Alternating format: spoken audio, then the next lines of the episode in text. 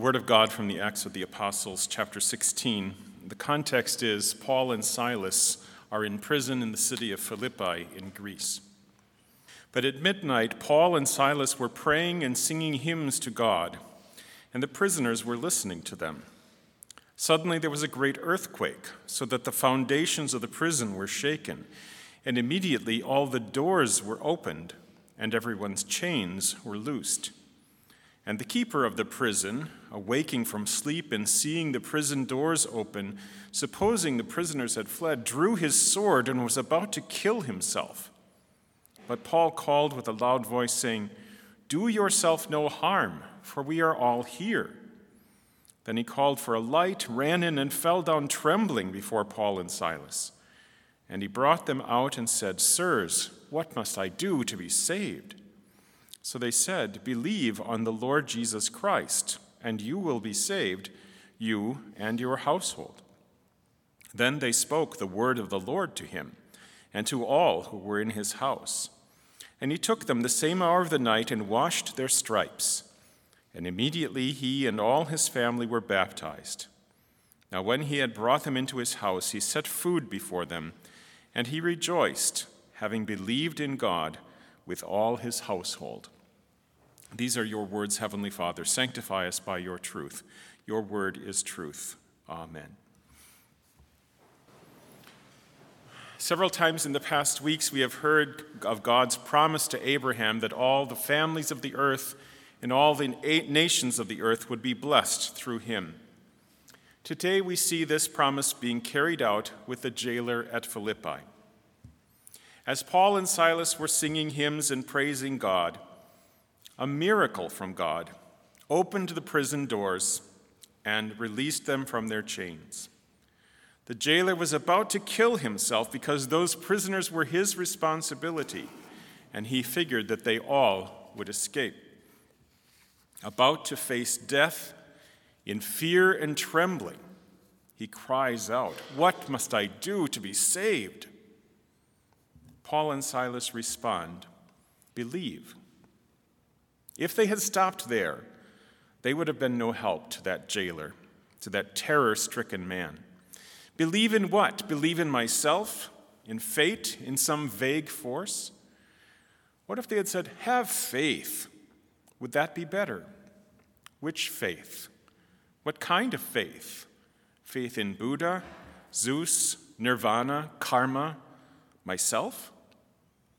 Faith needs content, believing needs an object. Paul and Silas say, Believe in the Lord Jesus Christ, and you will be saved, you and your household. There's the fulfillment of God's promise to Abraham. Moses tells us Abraham believed God and it was counted to him for righteousness, for holiness. In your seed, all the nations of the earth shall be blessed. When we talk about Christian faith, we have two aspects to think about. It is the objective truths that Christianity teaches, as summarized in the creeds. God is triune. God, Jesus is God and man. Jesus was crucified for the sins of the world. The Holy Spirit gathers believers through baptism and preaching. These are astounding truths, profound, and yet so simple. It's easy for us to take them for granted. The second aspect of faith is trusting that those truths save us, that those deeds save us, those, those facts, that God is our Savior. It, if, if the truth is to save us, we cannot take it for granted. Paul says, Believe on the Lord Jesus Christ. That happens only by the power of the Holy Spirit. For in our sinful nature, we reject God. We don't want to know anything about God. We want to rely on ourselves. In other places, St. Paul writes, The natural man does not receive the things of the Spirit of God, and no one can say that Jesus is Lord except by the Holy Spirit. Jesus is the Savior of the world. He does all that we need to be saved. We don't help, we can't help, we simply receive. And then we do things out of gratitude and thankfulness for this salvation not to earn or merit anything, but as a way of saying thank you to God. And this happens right away with the jailer at Philippi. He has nothing to give in order to be saved. He had probably lived a life without faith in any God or any true God or the true God, without knowing the promises of Abraham. And now, when he hears those truths of Paul and Silas, when they're singing hymns and preaching the gospel, they spoke the word of the Lord to him and to all who were in his house. He now is changed. This man had been ready to end his life, and now he gains a completely new life and a new understanding of life through Jesus' salvation for all sinners. His faith and gratitude show themselves right away. Paul and Silas had been beaten with rods before they were put in prison. The jailer took them that same hour and washed their wounds. He cleanses them to help them heal and he gives them food. The Word of God, the gospel, has this effect. It changes our hearts from self centeredness to selflessness and doing things for others. This doesn't happen perfectly for us in this life. We Christians still struggle with selfishness and pride and arrogance because we are still sinners. But we are also forgiven saints, so that we are motivated to show kindness, and love to those in need. We are motivated to point people to the salvation that is free and certain in Christ Jesus, our Lord and Savior.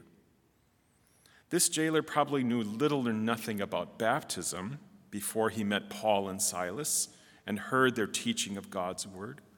But through that preaching, he learned the importance of baptism, that it washes away our sins, and scripture says, immediately he and all his family were baptized.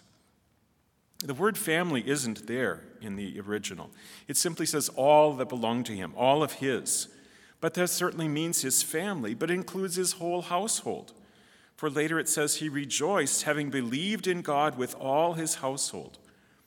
Maybe other relatives were living with him, or servants, or hired workers.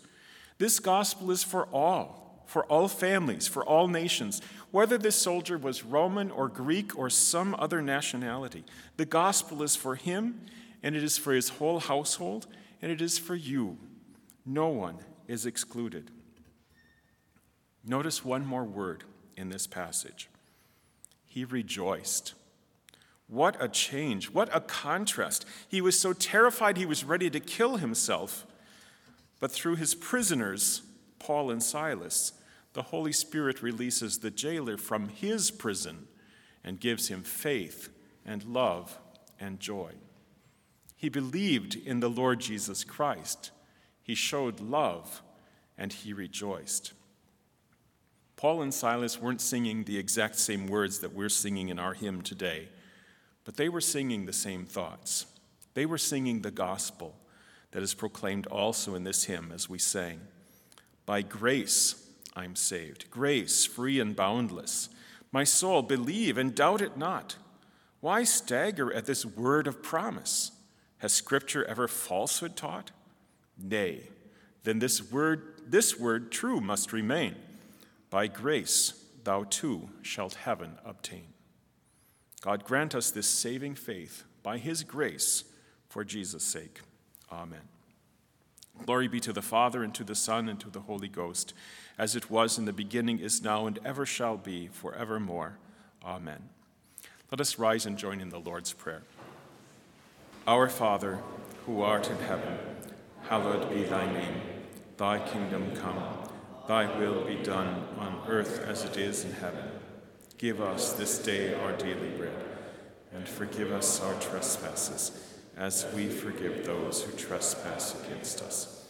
And lead us not into temptation, but deliver us from evil. For thine is the kingdom, and the power, and the glory, forever and ever.